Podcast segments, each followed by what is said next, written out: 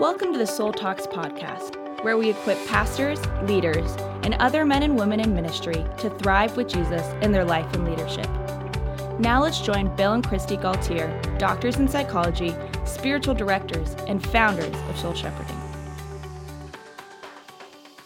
Hey, Soul Talks friends. Something that we really appreciate about you is the way that you are joining us in living out 1 Timothy 4:16. I wonder if you know that verse. It's so important for all of us who are soul shepherds, who are helpers and uh, teachers and leaders. Paul says, "Give careful attention to your spiritual life and every cherished truth you teach, for living what you preach will then release even more abundant life inside you." And to all those who listen to you. That's in the Passion Translation, which Christy and I have been reading this year. And it's such good wording for emphasizing that in our ministry and in our relationships, we need to care for our own spiritual life, our own soul, and and pay attention to the, the truths, uh, the wisdom, the grace that we give to other people to make sure that it's it's healthy. And in turn, when we do that, the inner journey and the outer journey, abiding in Jesus and in, in my healthy friendships personally, and then overflowing in my, my teaching, my leading, my helping for others. As we do that, then, then living our message releases even more of God's abundant life inside of us that truly is the best life. And uh, we call it the, um, uh, we draw attention to Jesus' teaching there about the easy yoke. That's living in the easy yoke. That's living where we're walking and working with Jesus and we're in tune with Him. So we're taking care of our own soul, our own needs and problems in order to be more helpful to other people. And so we're continuing the series on family dynamics and particularly looking at your soul as it relates to your family of origin, uh, your family uh, today. Uh, if you have uh, children or uh, siblings or parents who are alive, then you've got a family today as well as a family that you grew up in. And these relationships are so important, and yet we've got a lot of stress in this pandemic and these times. Uh, and so we want to understand better how to have uh, healthy, loving relationships uh, in our families and in all of our groups. And in particular, today we're talking about isolation, uh, the uh, opposite sort of contrast from enmeshment that we talked about in our last podcast. And we're looking at the problems of when we're, we're detached or isolated from family members, uh, from friends, people that we're, uh, we've been connected to, and we might detach uh, and distance ourselves to sort of cope with stuff. But that can be a, um, uh, that causes a lot of problems, including that we tend to project negative things in, into the other, uh, other people when we do that. Yeah, I'm thinking of a client that I helped that really struggled with this because he was born and he experienced some trauma at his birth that led to a pretty big abandonment wound and then had another really significant loss early on in his life and had a, a, a parent who really loved him and and really tried to love him well but was just overwhelmed and distracted as a single dad who had lost his wife at a young age. And so this client was kind of reabandoned again in young childhood. And the client was raised in the church because his father was a pastor. And the child felt real pressure to become a pastor because there was some enmeshment there in that's how he felt close to his dad. That's when he got attention from his dad. That's where he was internalizing some some of the bonding there was in doing ministry with his dad in the church. But it got suffocating, that enmeshment. It was just too suffocating. And being in his family became unbearable for him. So he separated and he left and he went to the opposite side of the United States and just was trying to get so free, but kept finding himself pulled between wanting to be connected and having some sense of belonging and doing that by ways of getting into to ministry but then feeling all enmeshed and feeling all confined and, and some of the wounds with his dad that he hadn't worked through and some of the early abandonment he hadn't worked through would make it intolerable for him And so then he would isolate and disconnect from the church. And he would disconnect not just in a minute from ministry and from bring, using his gifts in the church, but he would disconnect from all people and relationship with anybody. And he'd he'd go days and months with you know not seeing anybody, and get lonely and get depressed and kind of get lost and kind of waste a lot of his gifts that he wasn't using in any relationship. And I remember feeling so sad that here he had all these gifts and talents and so much to offer people in relationship and um, in the world, even apart from ministry. And it was all just kind of being wasted because he kept swinging between this enmeshment. Anytime he got in a relationship, he would feel confined. He'd feel afraid of being controlled. He'd feel that enmeshment again, that over responsibility for the person, that then he'd isolate again. And he just kept vacillating between these two. So one sort of becomes a defense mechanism against the other. So when we're feeling suffocated in an uh, enmeshed relationship, we'll detach, but then the detachment becomes uh, intolerable because we're, we're, we're alone and we, we need relationship, we need people, and so then we, we go back into relationship, and so swinging between uh, unhealthy relationship and unhealthy independence because because really what we need is is intimacy, but also individuality, and to put the two together. Right, and we see this dance with couples too. I know many couples I've seen in counseling where actually one will provoke a fight because they want to break the enmeshment. They're feeling the enmeshment so painful, they'll evoke a fight and then they'll they'll live isolated, and there won't be any connection for a very long time. And then there's this desperation that arises out of this prolonged isolation and no connection to where maybe they'll come back into the enmeshment for a while, and then again the fight, the conflict, to get back to the isolation or it works where the they can opposite. breathe again. We'll will provoke a fight when we're detached, Mhm. and you know if you're feeling unimportant, neglected um, by your your spouse or a close friend, sometimes you you might, without realizing it, provoke a conflict just to get some stimulation, some interaction in order to to connect. And whole family systems can sort of be built on these different patterns of operating, where uh, it tends to be enmeshed or it tends to be detached, and the, the, what what how conflicts are dealt with, and and sort of the underlying reasons why they're they're pursued. So, in this example that you, the first example you were sharing, Christy, uh, I'm uh, gathering that what was really important for this man was that is uh, he talked with you and you asked questions and you listened and you empathized and you're helping him find words for his life and his feelings and his needs and and so forth that he's he's learning to to differentiate. He's learning to develop his own unique identity and to because he, he needs relationship. And so now he's experiencing a relationship where he's not being being smothered or controlled or rejected or judged, but there's there's safety and there's compassion, and it's a kind of relationship that actually gives him breathing space, that helps him uh, find himself and discover himself and learn how to be himself in a relationship. Right, but there's there's even times when he would at times isolate from me and from the therapy that he was getting because it was it was threatening to him because he hadn't really learned to trust.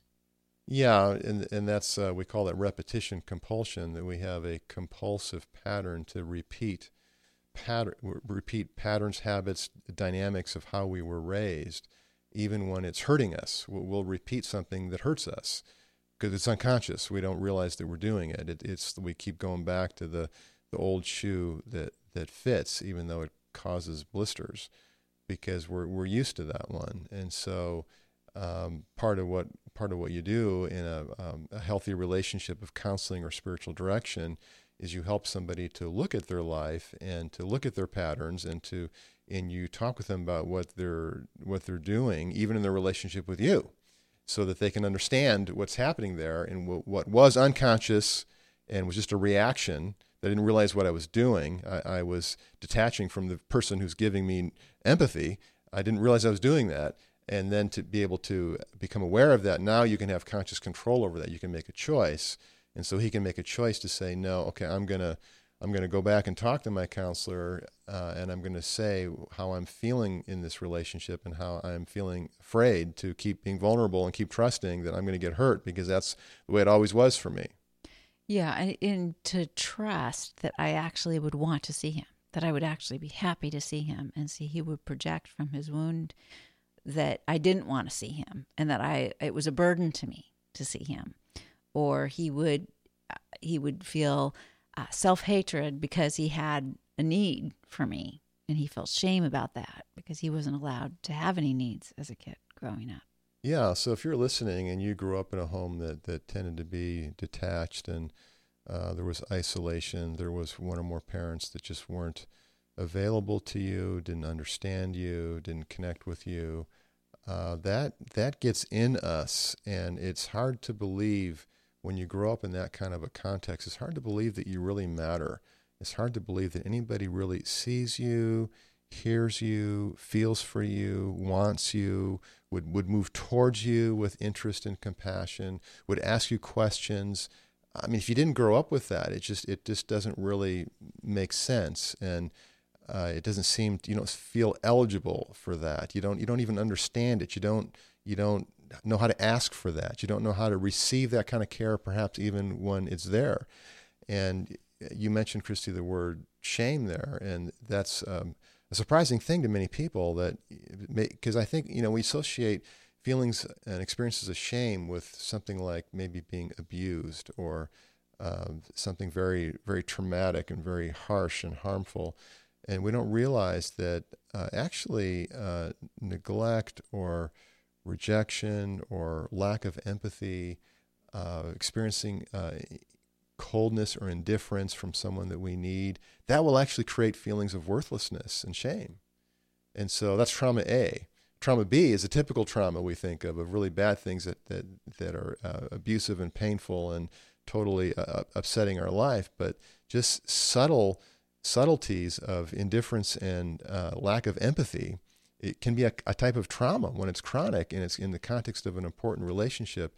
And that, that subtle trauma can create shame also. Well, and that trauma of neglect can also sometimes, as children, we can make a vow that we're not going to ever trust anybody again. We're not going to ever let ourselves depend on anybody again or need somebody again and then that can lead us to a life of real isolation because we're we are not willing to be vulnerable because it was so painful. I made that vow. I was the oldest of five children and uh, born with genetics uh, as a, a, type A achiever, and and I um, felt like I needed to be responsible all the time and be helpful, and some of that was just my my personality, and some of that was the context of my family of seven and different needs that my siblings had and even my parents and so i i had the feeling it didn't it didn't feel good to be vulnerable and to be needy and i, I didn't realize i was doing this but I, I just shut all that down and focused on everybody else and focused on my achievements and things i could do to make people uh, proud and make people feel good and i didn't know that i was having increasing problems with anxiety and depression, and I did realize I was having problems socially in high school, and uh, that I was discouraged and was isolating a lot. I didn't know that a lot of that went back to this what you're just talking about there with denying my own emotions and needs. Yeah, I mean we we hear that kind of no man is an island because some of us want to be an island. You know, we we think we can be that we can just exist on our own and depend upon ourselves and not not need anybody and just survive in this independence and we kind of get this this tied to thinking that that would be heroic and would be good and is what we're even made and meant for. But it's not. God said it's not good that man should be alone and that was before the fall. That was before uh, sin, and God, man was in relationship with God at that point, but God still knew that th- that we needed a relationship with another human. Yeah, and so uh, so many of you who are listening, you're you're leaders, you're ministers, you're caregivers, and you can relate to sort of self reliance and uh, helping other people, but I don't so much have needs. And you know, when we're in this position, the way we find our sense of connection is through ministry to other people. and that's good to, to be helping other people and leading and teaching and so forth. But uh, that's not going to be sustainable because it's not it's not coming out of the overflow, and so we're going to burn out on that path of giving and helping and leading, but not focusing on our own feelings and our own needs. And so, in my case, I had to learn to develop a, a conscious override mechanism. I had to make a, a, a choice as I looked at my life and I did this in the context of some counseling relationships and uh, learning about my own self, where I just realized that I, my the momentum of my life never put me in a place where I was the one with the emotions and the needs getting help. I was always the leader. I was always the one helping, and there was always someone sort of like you know less fortunate than me, uh, or in some place of hurt, and I, I could help them. And I had to s- switch that around and say, okay, well, I have feelings too. I have needs too. And I had to make a choice that I was going to develop a new habit. That's what I mean by a conscious override mechanism. I needed to get a new habit in there that would override my, my personality patterns that were unconscious to me and habitual. And, and those patterns were uh, patterns of self reliance and patterns of achievement and patterns of being overly responsible and always focused on other people and how I could help them. And so I had to, to learn how to be selfish in the healthy sense. You know, Jesus says, You have not because you ask not. Ask that your joy would be full and, and ask and keep asking, knock and keep knocking, and, and the door will be open to you and people will give to you. And because uh, we all have needs. And so, so I learned to do that. I learned to find safe people, you know, in you, Christy, and in friends, you know, as well as different counselors or spiritual directors I've met with at different points where I, it was safe for me to say, well, this is what I'm struggling with and to learn how to to be vulnerable and, and to need some some consideration and to ask someone to to listen to me, to pray for me, and so forth. Well, I'm so thankful that you went on that journey because without it, I'd be pretty lonely and miserable in our marriage.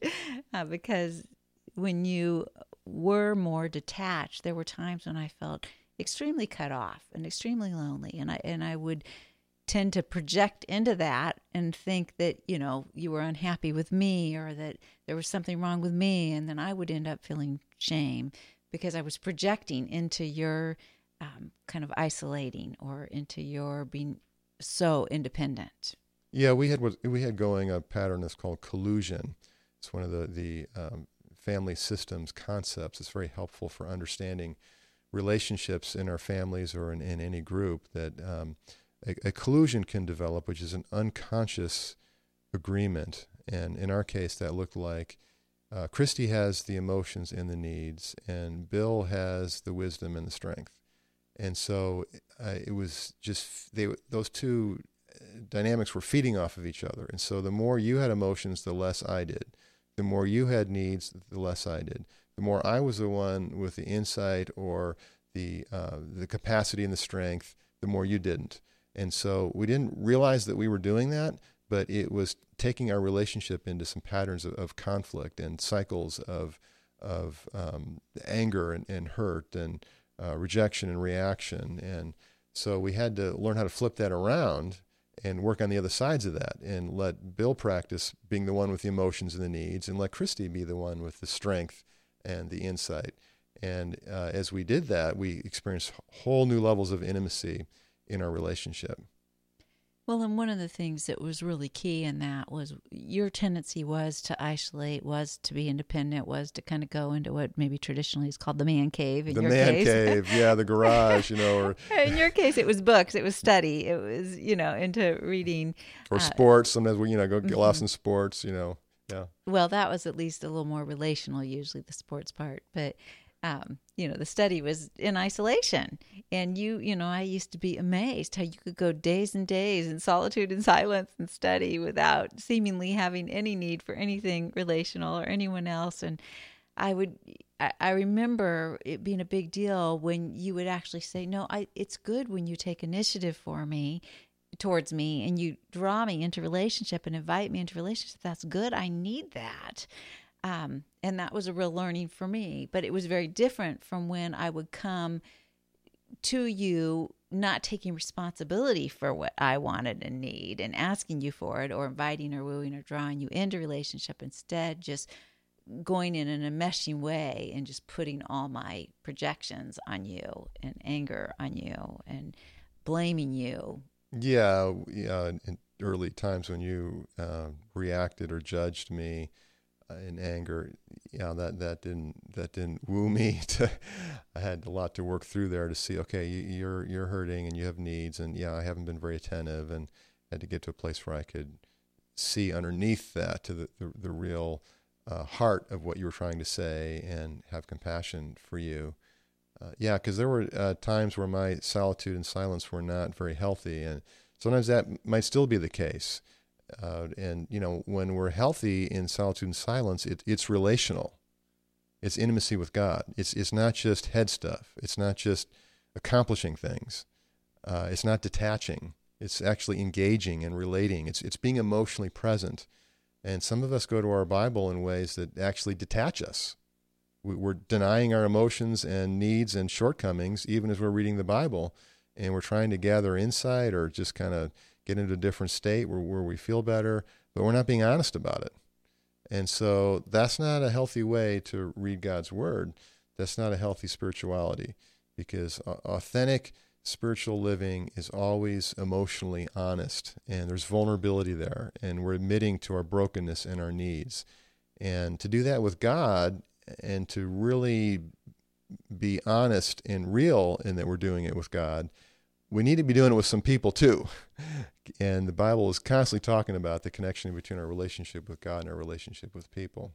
So good, so important. And that's part of why in our institute we have the rhythms and our disciplines of solitude and silence, of that time setting boundaries on everything else in the world, especially those things that we tend to be drawn into enmeshments with and all those kind of things for that time with Jesus, that relational energy and connection with the Lord. But also, we do this in community where we have this rhythm of disciplines of of the withdrawn to solitude and silence, but disciplines of connection and community and healthy soul friendships and soul talk. And our spiritual life needs to have both. It needs to have community and healthy relationships, and it needs to have this time of drawing away and times of for reflection, for prayer.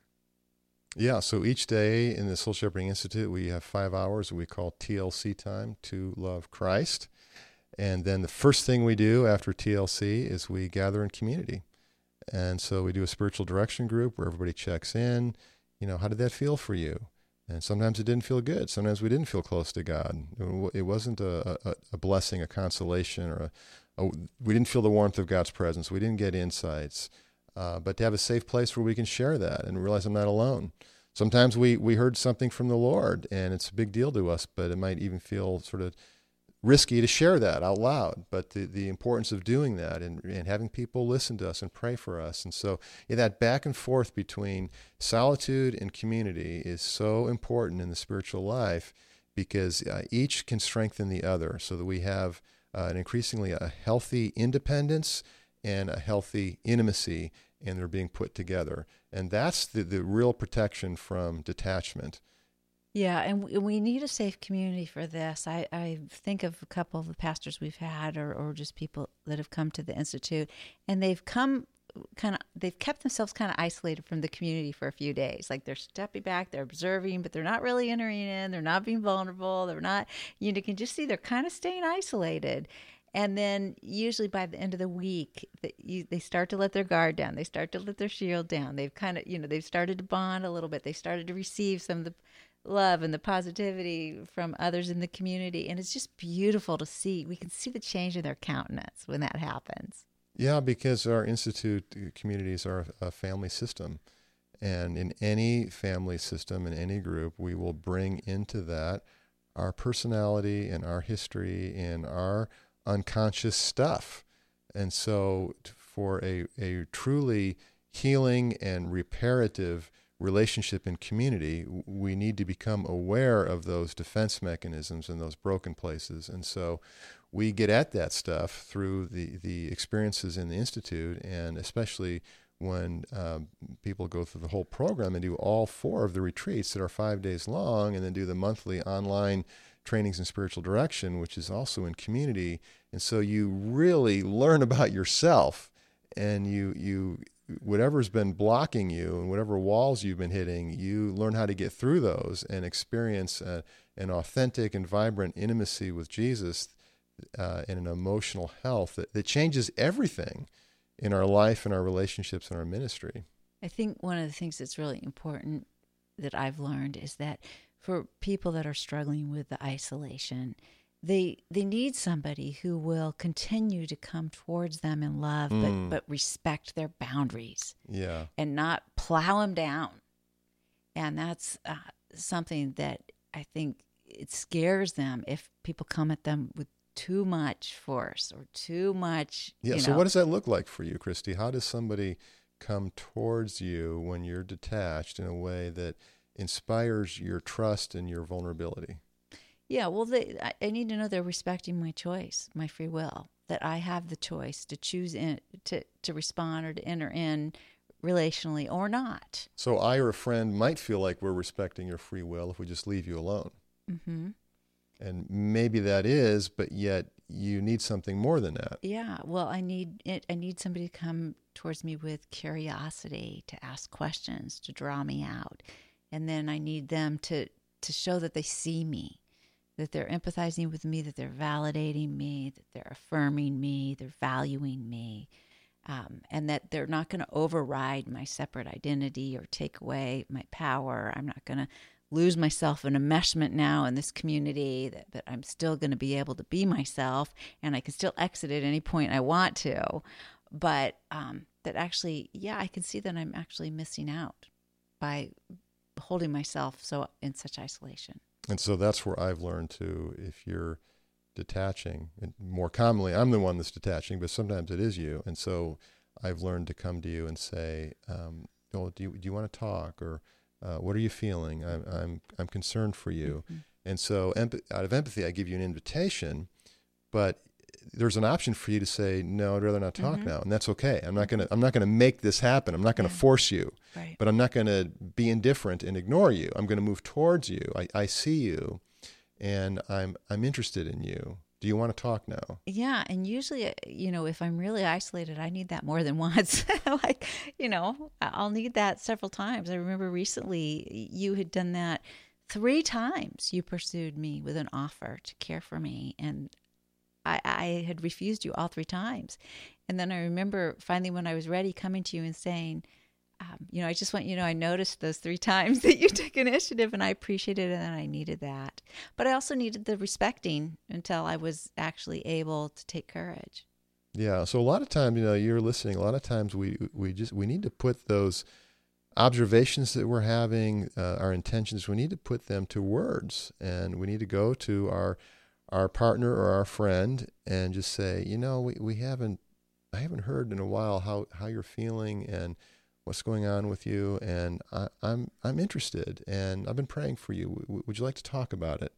And it means so much to people when we do that. Or hey, let's get together for coffee. We haven't met in a while, and then you just you just listen and a- ask questions and and really try to understand, and that that builds up healthy relationships and can pull us out of this detachment. And we've got so much detachment going on in the pandemic, and it's really a, a major explanation why there's been so much social unrest and divisiveness because as a as a society, so many of us are just not. We don't know how to be alone and be happy and and be put out of our routines and but yet still have relationships that are healthy, especially with God.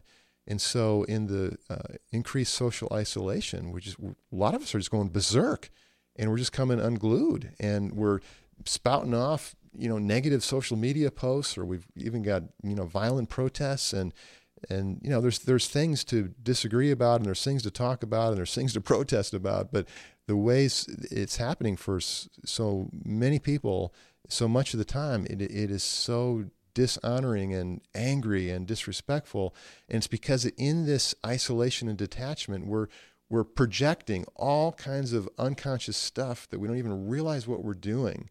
And we we don't as pascal said you know way way back hundreds of years ago he said the sole cause of a person's unhappiness is their inability to stay quietly in their own room.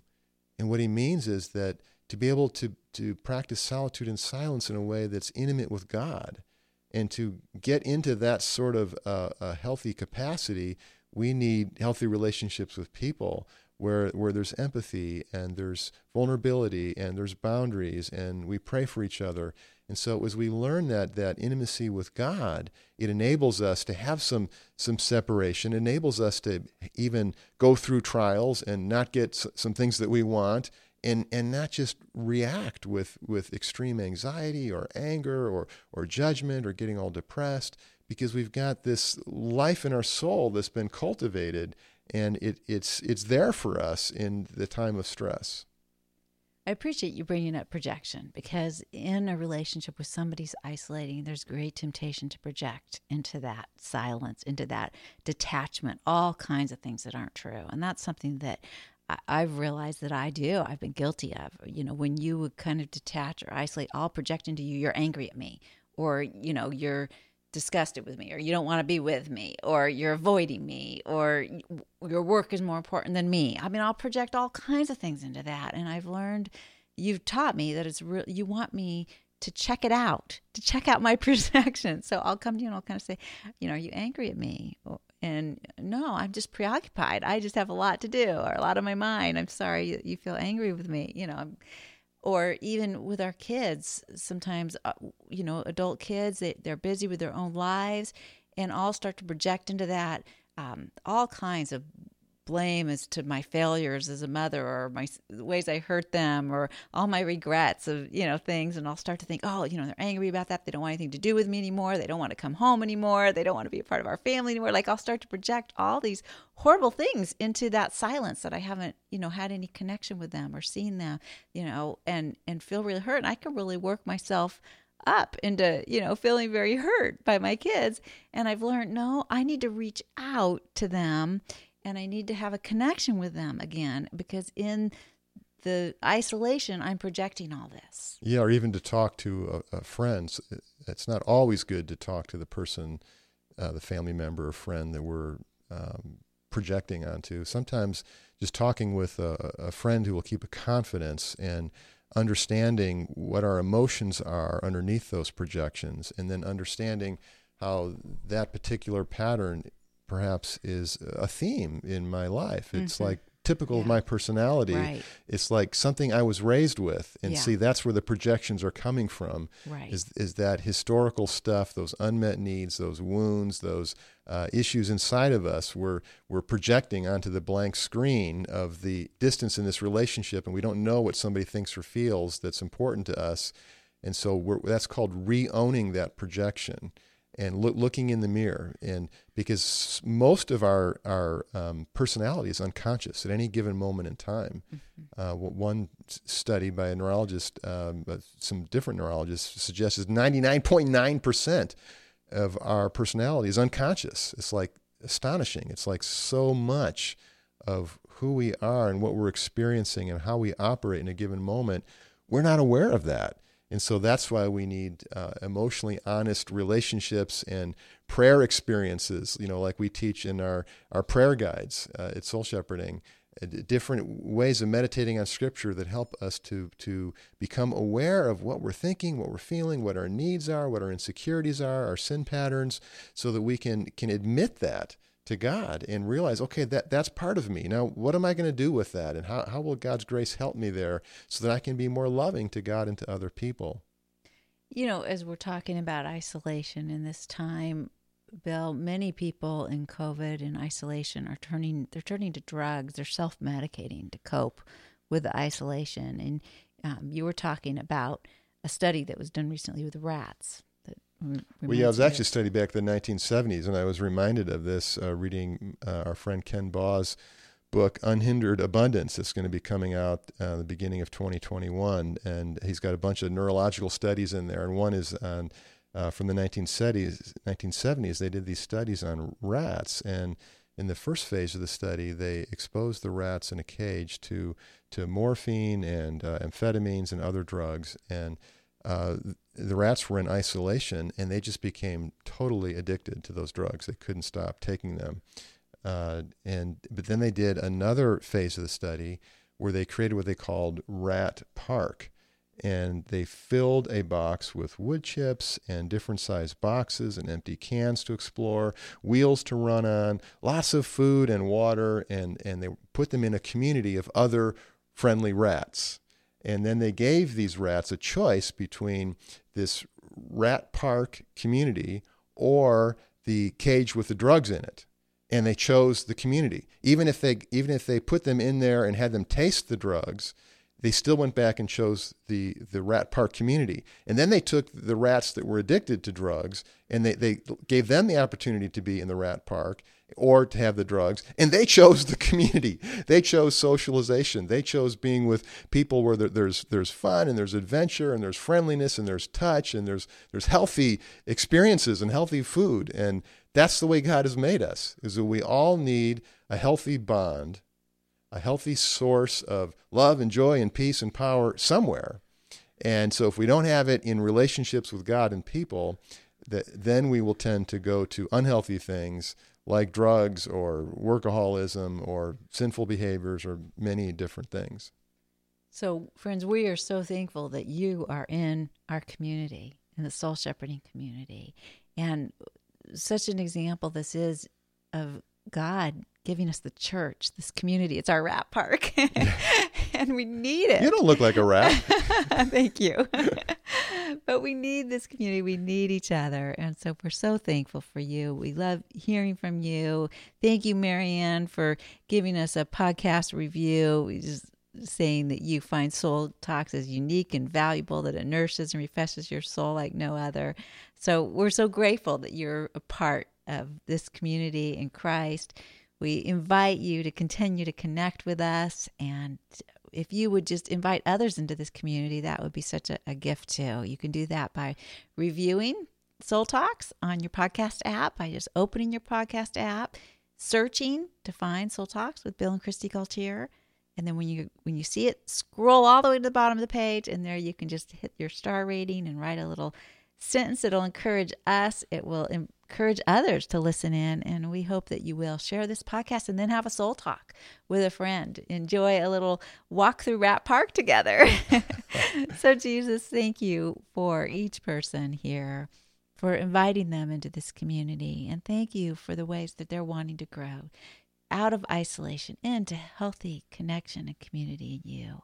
Lord, we ask that you would strengthen your church in healthy love healthy relationships, healthy boundaries, healthy bonding, Lord, and that many others would come to know you because of the love they see in the life of your people. In Jesus' name, amen. amen. Thank you for joining us on the Soul Talks podcast. To find out more about growing in your life and leadership, subscribe to the podcast and visit us at soulshepherding.org. You can also find us on Facebook, Twitter, or Instagram